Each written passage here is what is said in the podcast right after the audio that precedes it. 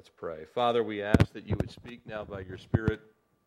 Give us the wisdom and counsel to understand your word as it applies to us individually, collectively, and as a nation. We ask these things in Jesus' name. Amen.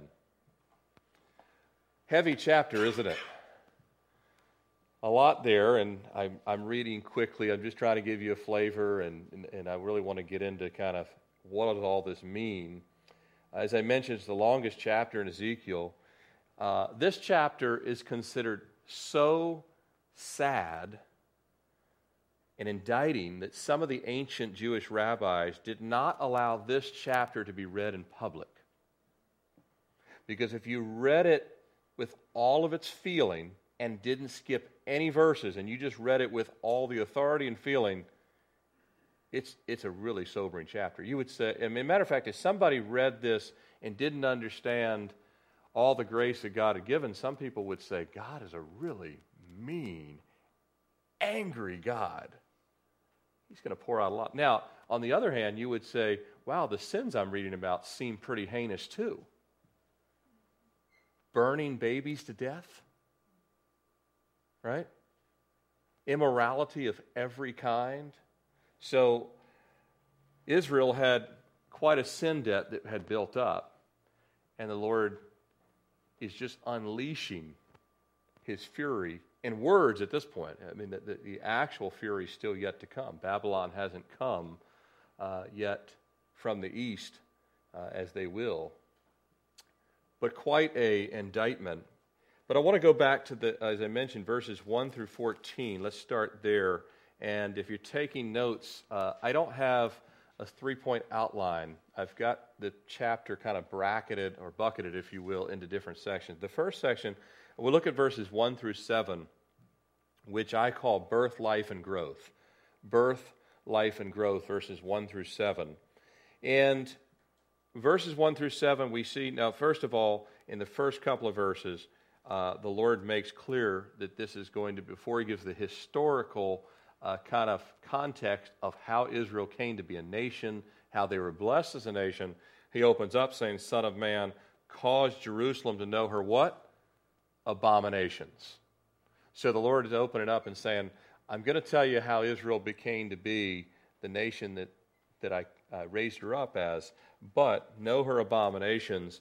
And he goes on to say, your father was an Amorite and your mother a Hittite. Now, that might seem strange to all of us as Bible students that say, hold on a second. I've never thought of Israel's father as a Hittite and mother, uh, a father as an Amorite and mother as a Hittite. Uh, I'm pretty sure it was Sarah and Abraham were the first two that kind of gave birth to the nation. And, and we'll get to what the Lord is saying in that. But again, that's not a compliment. It goes with the abominations. It's the Lord saying, you have adopted the ways of the land of Canaan. So it's not, uh, it's not the Lord complimenting their heritage there. It's actually just saying you've chosen an earthly, worldly heritage uh, when the Lord had given you something better. But starting with uh, in verse 3, you see the birth of uh, Israel as a nation. Uh, this is the Lord's, you know, this is God actually speaking to the prophet Ezekiel. So the Lord himself is giving this uh, rendering of the history. Uh, and notice the Lord gives it in a poetic sense. Uh, and instead of actually giving, you know, uh, I called Abraham and Abraham went here, he's actually get, uh, painting Israel as a newborn baby laying there in blood, even the navel cord, the whole imagery. Any of you have ever uh, uh, been there when your wife has given birth? I did. I cut the umbilical cord all three times. Don't know how I did it, but somehow I did that. And just kind of closed my eyes and acted like I wasn't there. Boom, you know. But, you know, all that, you know, and I remember that scene, and, and I kind of, and you can really relate to there's blood and all this kind of stuff. And the Lord's describing a new birth and all that it looks like. Uh, and, and then this poetic style, he, the Lord kind of shows how uh, the child grows and becomes a woman, and you kind of understand the, the imagery. I mean, in even our own country of the Statue of Liberty is representative, oftentimes, the United States, Lady Liberty. And so, uh, in Israel's case, uh, you see that the child grows up and becomes a woman, and eventually the Lord says, You become mine, betrothed in a marriage relationship unto the Lord. Israel would become married to the Lord in the same way we as the church are married unto Christ. So the Lord gives this poetic um, imagery of it. But then the nation, as betrothed the Lord, decides, I don't want to be married to the Lord, instead turns to adultery and prostitution. And this is all that, you, if you were reading along, you saw that's the imagery. This is the picture that God is painting. Uh, and adultery and idolatry are often synonymous in the scripture. So that's kind of the macro view. But let's look at the history here that the Lord uh, talks about, starting in verse um, in verse four. As your nativity on the day you were born, your navel was not cut. You weren't rubbed in water. You weren't cleansed with salt. They didn't have the clean agents uh, that we do, and clean just about everything with salt to, uh, for antibacterial effects and things like that. Um, but none of this, the Lord said, no one pitied you. No one was there uh, to really take you up in their arms as a newborn nation. Uh, of course, they weren't. This is this is pointing all the way back uh, to Abraham, and I want to kind of give you a timeline so you kind of understand as well. Uh, Abraham through the patriarchs. Uh, that was about 2,000. Abraham, uh, when Abraham was called out of Ur, remember he was called out of Ur of the Chaldeans. His name was Abram at the time. That was about 2000 BC uh, when the Lord uh, made a covenant with Abra- Abram or Abraham. So the covenant was made around 2000 BC when the Lord said in Genesis chapter 12, "Remember, I'm going to make your descendants uh, as the you know the stars of the heavens." And so that co- that covenant with Abraham was about 2000 BC. Then they would uh, they would be exiled in Egypt. They would be in Egypt uh, after the patriarchs. They would end up in exile in Egypt for about 430 years. And the Lord told Abraham that was going to take place. The Exodus, when they came out of Egypt, when the children of Israel came out of Egypt, it was approximately 1460 BC when they came out of Egypt. So remember, going back, covenant with Abraham was uh, 2000 BC. Then there's about 400 and some years, in a give or take, after the patriarchs, after Jacob.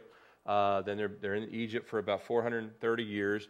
And then they come out of Egypt around 1460 BC. When they came out of Egypt, Moses warned the children of Israel. Deuteronomy 28 is, is a great chapter to, uh, to reread on that. And Moses warned them if they chose to abandon the Lord and turn back to idolatry, that they would suffer horrific consequences. They would eat their own children. They would be taken into bondage. They would be scattered among the nations. Moses told them way back at the beginning don't ever go that route. Then David, he conquered Jerusalem about 1040 BC. So already the 2,000 years from Abraham's covenant has been cut in half. Now we're at about 1040 BC when David uh, conquered Jerusalem. Solomon completes the temple in around 990 BC. Remember, it took him seven years. In 990 BC, he completes the temple. And then so- Solomon's magnificent and glorious reign ends around 960 BC. Again, we're descending down in time here. The Assyrians, they attack and defeat a portion of the northern kingdom first in 727 BC. You have the 10 tribes north, the northern kingdom and the southern kingdom. They split. So the southern kingdom with just Judah and Benjamin on the south. That was the, the nation of Judah, the northern kingdom, the ten tribes to the north. They were attacked by Assyria in 727, uh, partially conquered in 727, fully conquered in 722 BC, and at that time they began carrying all the northern tribes away into slavery and exile, and they were dispersed among the nations through the Assyrians. So the ten tribes are gone. Um, and that uh, the northern kingdom is gone by 722 BC. In 680 BC, Assyria attacks Jerusalem, but, uh, or attacks Judah, the land of Judah, but Jerusalem survives. But Assyria attacked the, the Judean area. Uh, Jerusalem survives. Then 590 BC, Jeremiah prophesies of a coming new covenant. Isn't that great? Jeremiah 31, I'll make a new covenant and you and I are part of that new covenant. The new covenant was not going to be just for Israel, but it was going to be all of us grafted in through salvation through Christ. But that was prophesied by Jeremiah in 590 BC. Then, approximately 586 BC, what Ezekiel has already told what will come in previous chapters, you've been on our Ezekiel study, what will take place in 586 is Nebuchadnezzar, the king of Babylon, will come and he will defeat and destroy and conquer Judah. The city of Jerusalem is destroyed and burned with fire. The temple is destroyed. All the gold, all the, uh, all the elements of the temple are carried away. Temple's destroyed. And then around, um, so you have about 14, if you go all the way back to Abraham, uh, from the covenant of Abraham, around 1400 years from the promise to Abraham until Jerusalem is slaughtered and burned.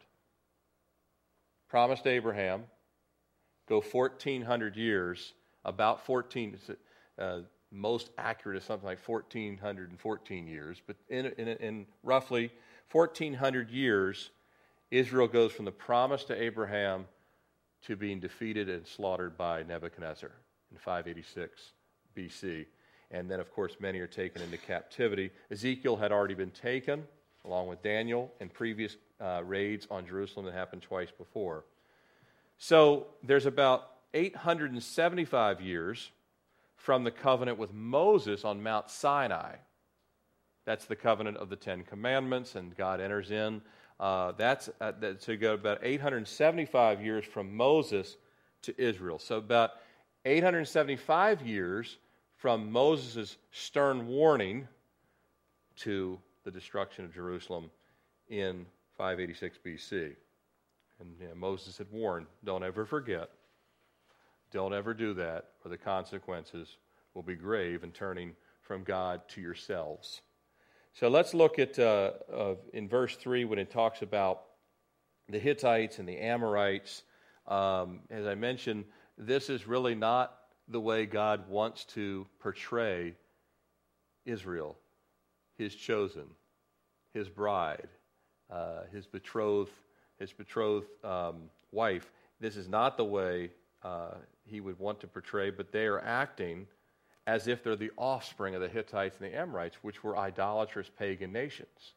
In the same way, the Hittites and the Amorites would have passed on their pagan ways to their children and grandchildren. Israel has adopted that. Then you look at verses three, uh, uh, 4 and 5, the Nativity um, talks about the navel and, and being born here. Uh, the dawn of Israel, uh, very much like an abandoned baby or an abandoned child. Uh, if you remember Abraham, when he came from Ur, um, the imagery here is we're actually looking at Abraham portrayed at the early stages of Abraham's life as a little uh, just defenseless, helpless child or baby. Because Abraham, when he left, he came to Canaan, he had no home, did he? He wandered about in tents. He didn't have, he didn't have a physical, a permanent earthly dwelling place. Uh, he had no home.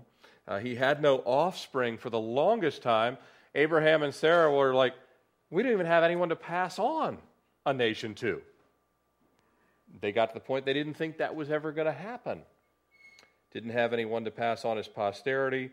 Uh, he was afraid for his life at times, which is why he lied on a couple of occasions, because he was afraid for his life. And you can see a little child that's defenseless. Now, the Lord did many great and mighty things for Abraham, too. He became a mighty man.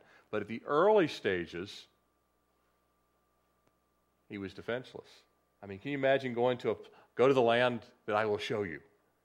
And so God kind of comes and says, I saw you and I took you, I passed by you.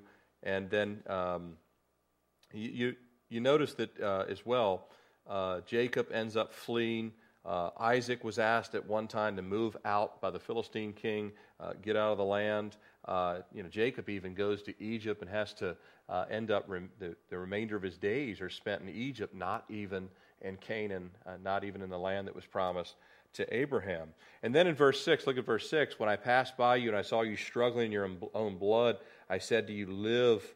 Uh, and I look at this and I really think that no one knows exactly exactly what uh, the Lord means, the, the pinpoint in time. We know the general time frame is, is related to the patriarchs here based on the timeline the Lord outlines. Uh, but I like, uh, I like to uh, think that uh, this may very well be uh, when Isaac is finally brought forth because he says, Look and live. Uh, we know that Romans chapter 4, verse 19 says that uh, Abraham did not consider his own body anything but already dead. And then Isaac is brought forth. Just when it looks like there's no way Sarah and Abraham are going to survive as a nation, here comes Isaac. And God says, Live. And the nation begins to uh, uh, burst forth. Soon after that, Isaac has two sons, and Jacob will go on to have his 12. And so we see uh, the Lord is the one that gives life. In Ephesians 2 1, uh, we look at our own lives. The Lord came and gave, gave us life. It says in Ephesians 2 1, and he made and he made alive you who were dead in trespasses and sin. We too were struggling and dead and had no hope. We were like the baby thrown into the field. Unless the Lord came by, we wouldn't have survived either. And Jesus said in John 11 25, I am the resurrection and the life. And so, even with related to Israel, we see the imagery of God who gives life to us who are lost and are dead in our sins. Israel, too, would never have survived. They'd be dead if God didn't speak words of life. And I also love that it says, And when I passed by you, struggling in your own blood, I said to you, Live. Yes, I said to you, in your blood, live. Our life is in our blood. I mean, if we don't have blood, we can't be alive.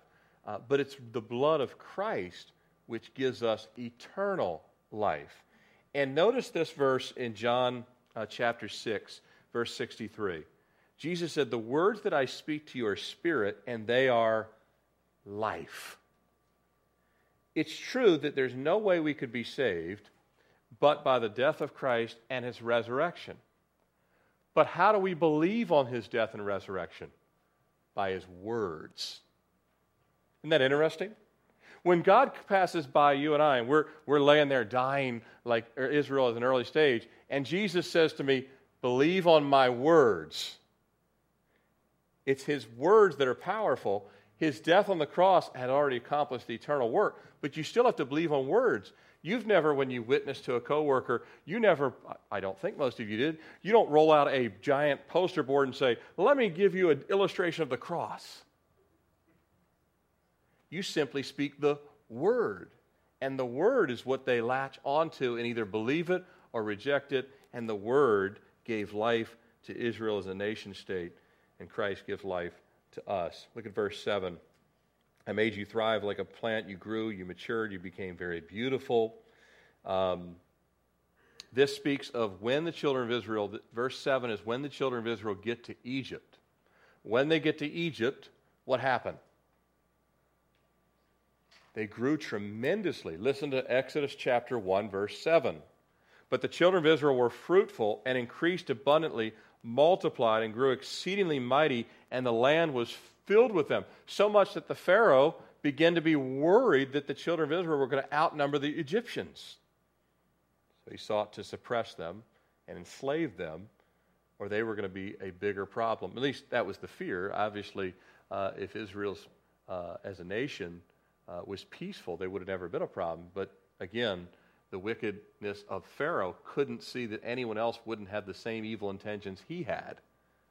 And so he decided uh, to try and wipe them out or at least suppress them significantly. But they had been greatly, uh, as the Lord says in verse 7, you grew, you multiplied. Verse 8, uh, he said, uh, When I passed by you again and looked upon you, indeed your time was the time of love, and my wing was spread over you, and I covered your nakedness. Uh, this spreading of the wing, uh, it's also um, related to the spreading of a skirt uh, in the ancient tradition. This was a custom of betrothal to spread the robe or the skirt over, uh, and it signified espousal to the man and the woman. You can see this in, in the book of Ruth, chapter 3, verse 9. And then, when, then in Mount Sinai, uh, when, when Moses brings the children of Israel through the Red Sea and they get to Mount Sinai, remember the Lord comes in a thick cloud and he descends down.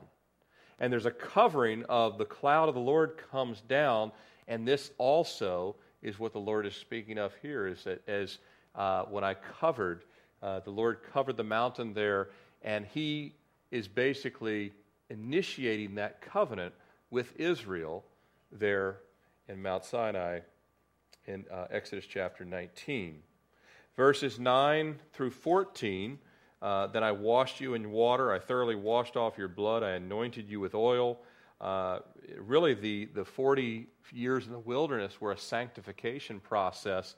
Uh, remember, all the, all the doubters had to die off, and there was a sanctification process of even uh, Joshua said, Before we enter and go over this Jordan, all of you need to sanctify yourselves and be ready to enter into the land clean. And so the children of Israel, uh, they go through a sanctifying process of the, the wilderness period and then on into the promised land. And when they come into the promised land, as you saw verses 9 through 14, God says, I clothe you with embroidered cloth and silk, and you are adorned with gold and jewels and all these things. And uh, uh, Israel would inherit in the promised land when they would come into Canaan after all those years where Jacob has come down there and they finally, as a nation, enter in, they would inherit the land of vineyards and homes that they didn't build and a land flowing with milk and honey. And they would inherit all of this, uh, really, the wealth of the nations that were there. And then beyond that, the Lord says, uh, you, you, know, you ate well. Uh, the land, of course, was rich uh, by the way, they apparently like desserts then too, right? Pastries of fine flour and honey and all that stuff. Honey buns aren't new, folks. They've been around a long time. Uh, they're probably healthier then, by the way, but uh, that they've been around. And uh, you, you're, uh, you were exceedingly beautiful and succeeded to royalty ultimately, uh, starting with King Saul, but then David and Solomon would be the zenith of the height uh, of Israel as a kingdom. the glory was known throughout the world. Uh, by the time Solomon is in power, um, you know, Solomon would build uh, the, the temple, which would be one of the wonders of the ancient world. Uh, the land would become a royal and powerful nation. And, and albeit that Israel, um, under Solomon, the land mass that Israel occupied was the largest in Israel's history. Uh, you know, Solomon controlled much more land than even the modern state of Israel controls today, over into Jordan, up into Lebanon, down into what some parts would be, uh, you know, near Saudi Arabia um, and, and Egypt. So Solomon controlled a much larger landmass, but uh, still, from an empire standpoint, Israel, at the height of its glory under Solomon and, uh, and David, was never a big mass of land like you would have seen with the Roman Empire or the Babylonian Empire or uh, Genghis Khan, you know, the largest in the world, or the British Empire, where you had you know large amounts of land that were controlled by a single kingdom.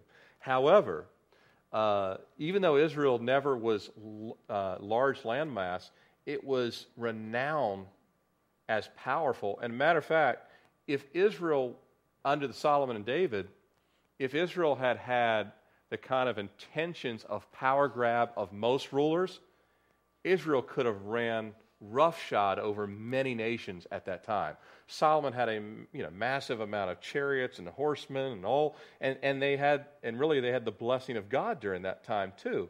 But instead, God gave under Solomon's reign peace. They didn't have nations attacking them. Isn't that really what most people would really want?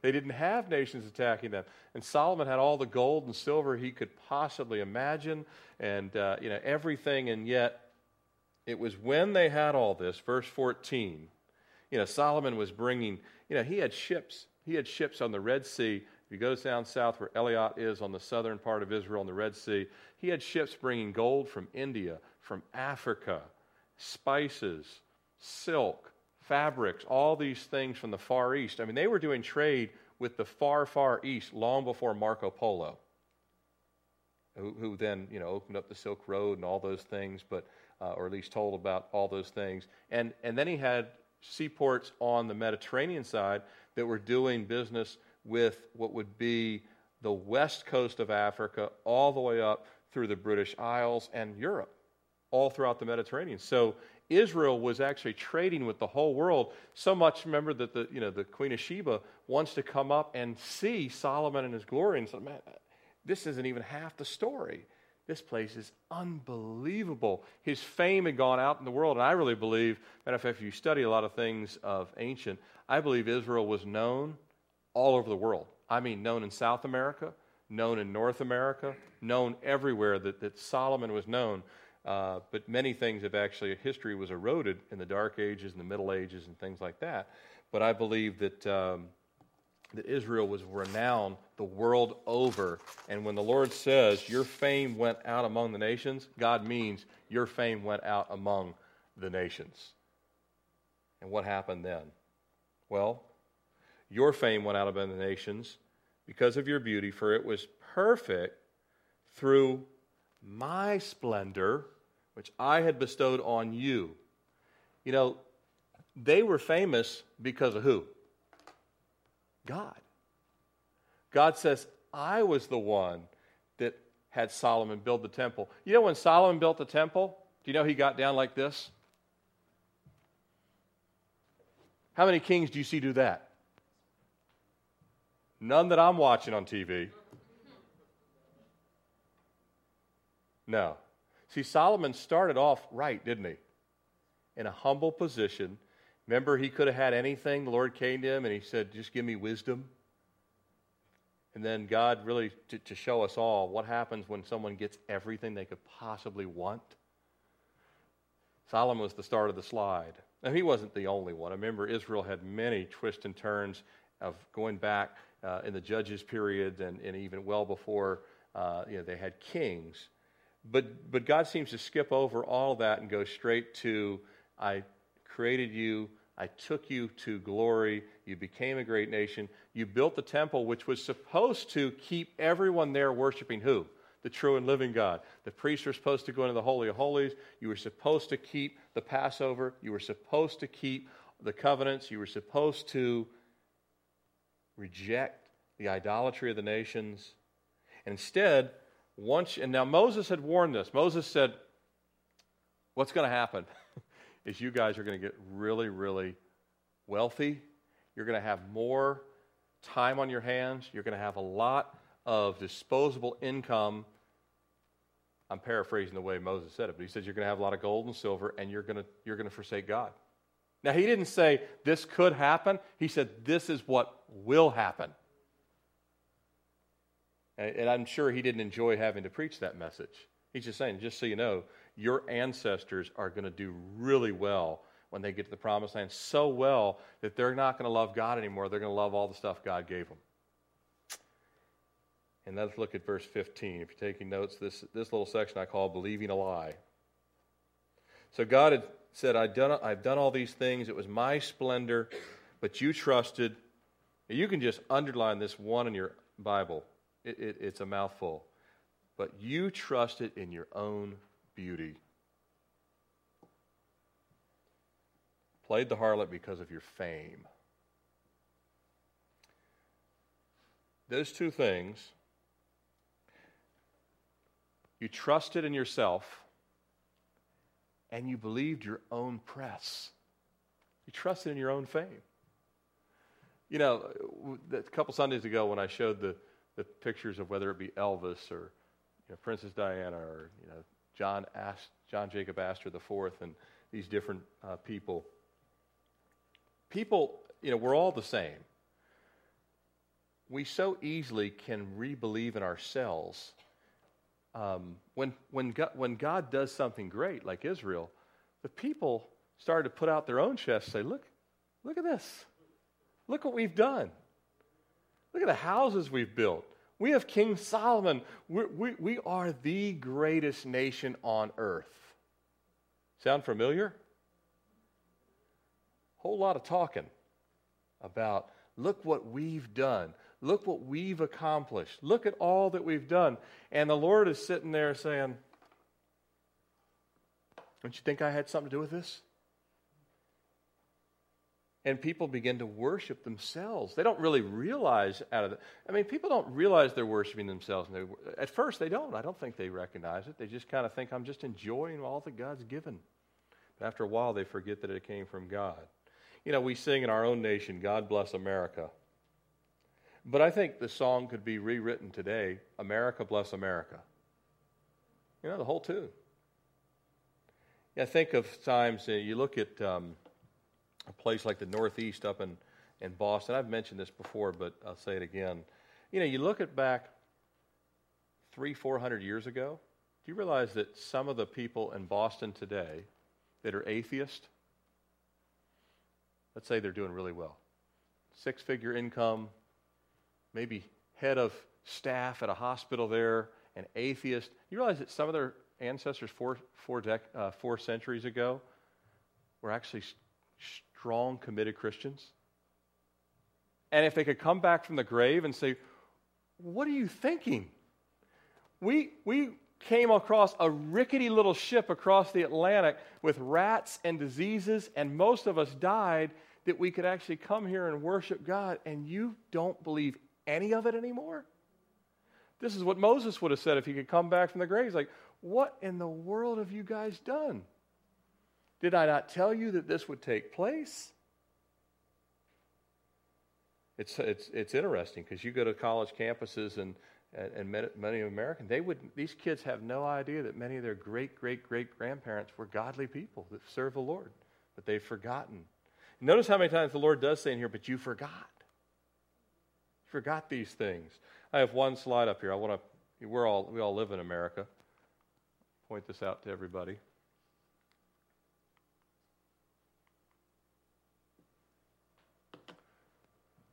I circled a few things. Way up there, whenever Congress is in session, here's the President of the State of the Union address. See what's up behind that chair? It says, In God we trust. It's not just on the dollar bills, but it's on the dollar bills too. This one actually has a picture of the White House. That's a $20 bill. If you have a $20 bill in your wallet, look at it and you'll see that the White House we have a big picture of the White House, and it says, In God we trust over the White House. We've got it on the $1 bill. We've got it on quarters. It's actually on all the uh, monetary denominations. But the question is is that true? As a nation, do we trust in God? Abraham Lincoln in 1863, he said, These bounties, which are so constantly enjoyed, that we are prone to, here it is, forget the source from which they come. We forget the source from which they come. The title for my message tonight is actually Don't Forget the Source. Don't forget. Israel forgot the source. Who was the source of them ever being alive as a nation? God. Who was the source of Abraham ever surviving? God. Who was the source of Isaac coming forth basically from the loins of what would be biologically a dead man? God. Who was the source of David actually even taking Jerusalem in the first place? And Goliath before that? God. Who was the source of helping Solomon build the temple? God. And, and to all that, the nation said, Look, that's impressive and all, but we really like all this stuff now. We want this. I really believe that uh, Israel goes on. Um, let's look at the next uh, moral collapse. I'm not going to read all of this. You, you, you heard it as we went through it. It's completely vile behavior. The nation descends rather quickly after Solomon, and there is some good kings Hezekiah, Josiah, there's some good kings in Judah, uh, but way more bad than good. And the nation continues to descend into all kinds of idolatry. Under King Manasseh, you know, they really were actually putting babies on molten hands of Molech. The babies would die a horrific death and he'd burn them. You know, and this was actually sacrificial to the gods. Where did they get this idea? Well, the pagan nations around them did that child sacrifice to please the gods, to have a better harvest. I mean, uh, really, they were trusting these kind of pagan rituals that wheat would grow instead of that God sends the rain, God has the sunshine, God owns these things. So there was complete moral collapse, all types of immorality um, at the at the shrines where they had these um, idols, many of them, the kind of orgy practices of the pagan nations, of the Romans, of the Greeks, the same things that were taking place uh, all through history uh, were taking place in Israel. Matter of fact, Israel excelled in wickedness beyond them, the Lord said. They would even be uh, even more grotesque in the things that they were doing. What made God more angry about it is they knew better. They had been given the law, they had been given the covenants, they had been given the promises, they had been given the patriarchs. All these things were given, and yet they gave themselves over to completely vile food. Uh, uh well, probably that too, but completely vile uh, actions and behavior. You know, today we've killed nearly 60 million babies in America. Uh, in Israel, uh, I guarantee you, didn't approach anywhere near 60 million as we have. Uh, nation state sins will be paid. Uh, understand this in the, in the scriptures. Individual sins, you and I, we have the atonement of Christ. Nation state sins, the bill has to be paid. Whatever the bill is, the bill will be paid.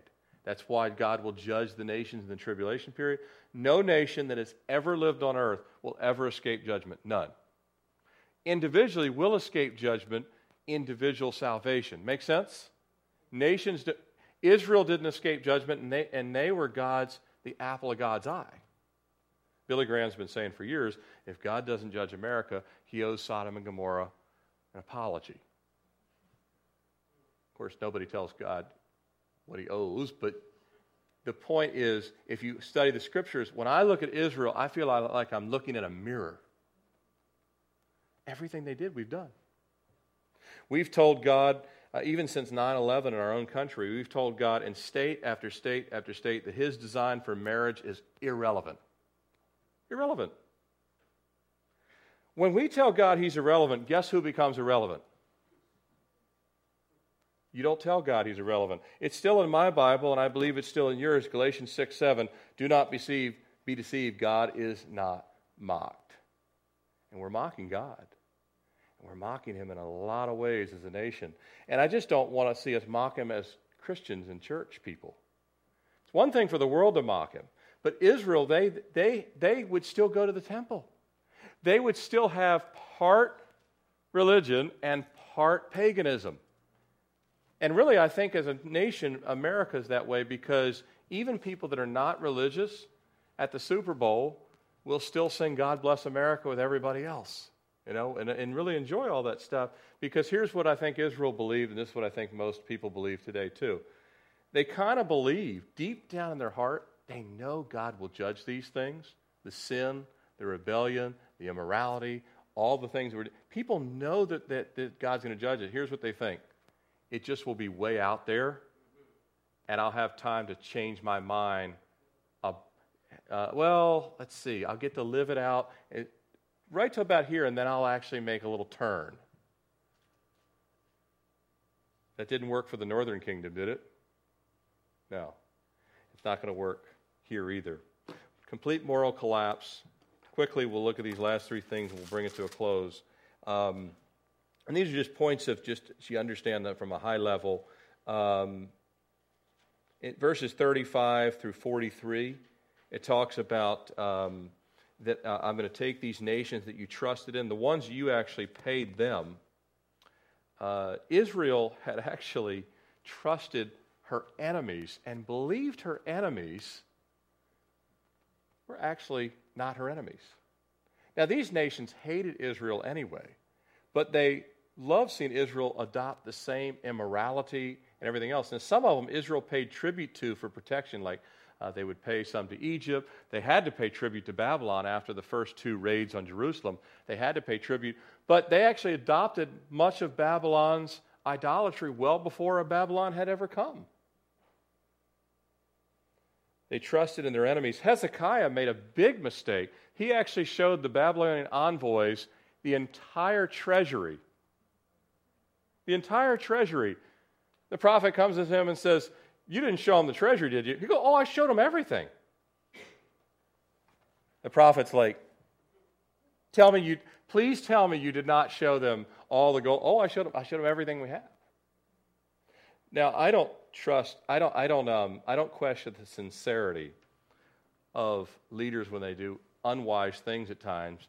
Uh, but you know, you can be sincere about something to be what? Sincerely wrong. Our leaders right now are having discussions with Iran.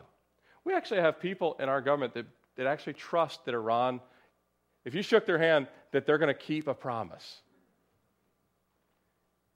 I have pictures. I should have, I should, I should brought them. Do you, you know we have pictures of, of our ambassadors shaking hand with the Japanese ambassadors just days before Pearl Harbor? And there's smiles on both faces, ours and theirs. Well, good thing we, good thing we averted that. And they shaking hands and say, bomb them. That's what Babylon did. Um, how do I know Iran can't be trusted with their current leadership? Well, let's see. They've imprisoned a Christian pastor for nothing but start but going there to help children in an orphanage. They've imprisoned many, they've killed many Christians. They've, they've determined to wipe Israel off the face of the map. So, you know, if you saw somebody that was a hardened criminal and you saw them walking out of your neighbor's house with all of their stuff, and you saw them put it in the back of the car, and you came up to them and say, Hey, are you sorry for doing this? Yeah, I'm very sorry for doing this. I want to have a handshake agreement that you'll watch my house while I'm out of town for the next week. because you said you're sorry, and I shook your hand, and you looked sincere. You looked very sincere. You even had a little shed tear. I, I trust you. Here's the keys to our house. If anyone breaks in, get them, because you seem like a wicked, violent person that would actually take good care of them. Got it. Well, I'll take care of your house while you're out of town. Yeah, they'll take care of the house, won't they? And it's Israel was, they lost all discernment. They were in sin, they were doing all these wicked things, and they had no discernment. They were just like a drunken, you know, just stumbling around, had no idea how to really manage the nation that God had given them. At the same time, they were in all these sins. And then we look at the last sections here, verses 44 through 59. Uh, they reached a new level of low lower than Sodom, lower than Samaria, which was uh, carried away. Uh, because again, they had seen to whom much is given, much is required. We'll actually see that in our passage. When you actually have so much evidence and you reject the evidence, in God's eyes, you're even worse than a person who has never understood these things and you completely ignore them. They had, remember, the 10 tribes above, these were their brothers and sisters. Those were, their, those were their flesh and blood. They had seen their own 10 tribes above wiped out, taken off, taken into captivity, destroyed by the Assyrians. They'd seen really all the cities in Judah.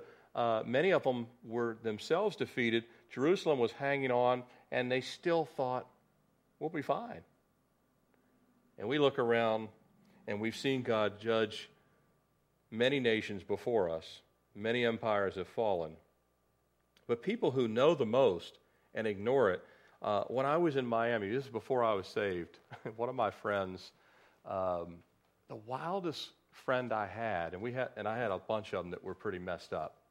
The wildest one I had, I never, I never would have, it never would have even crossed my mind that he'd ever even heard a Bible verse.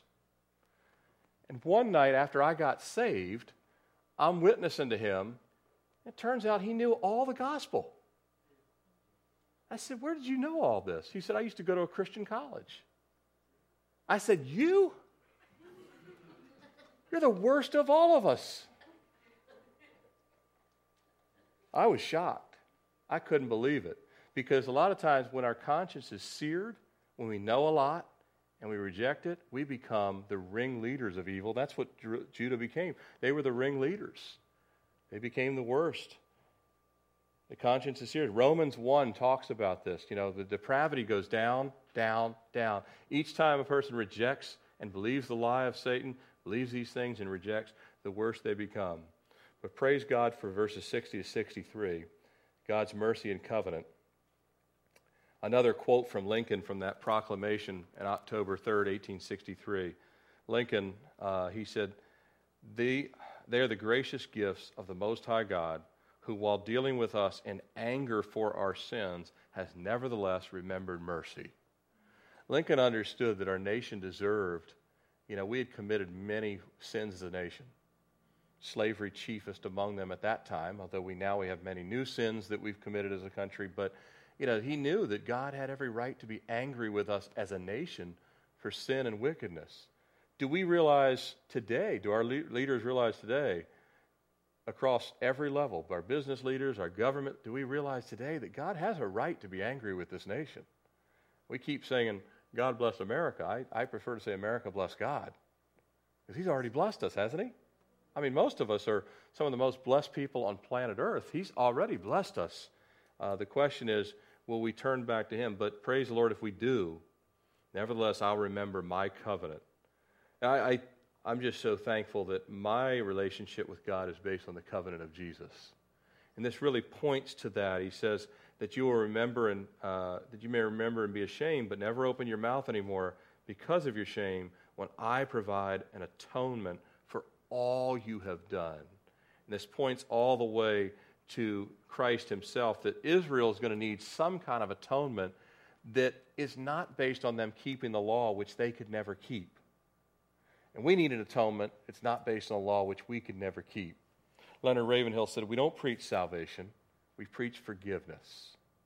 We preach forgiveness. You know, God, as much as, as much as Israel deserved judgment, God never completely wiped them out, did he? And as much as you and I at times, if it wasn't for God's faithfulness, there's times where we probably would say, Boy, I wouldn't keep me saved anymore. But the Lord says, But I will because he's gracious and he's compassionate and he's willing to forgive, but we still have to humble ourselves, don't we?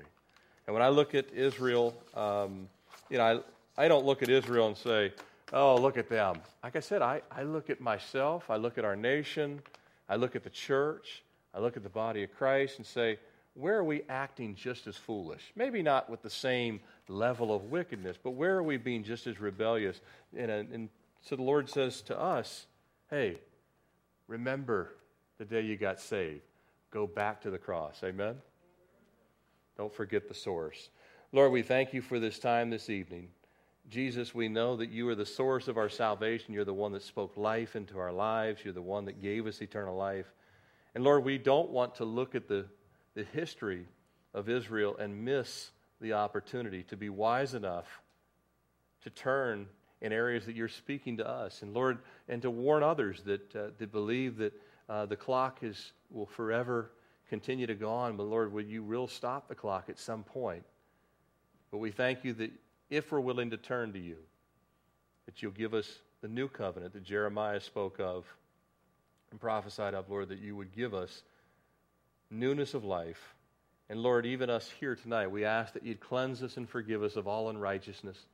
Lord, that we would rightly represent you. We don't want to represent our own name or our own accomplishments. Lord, we want to represent you. It's your splendor through us and yours alone. In Jesus' name we pray. Amen. Well, you are dismissed.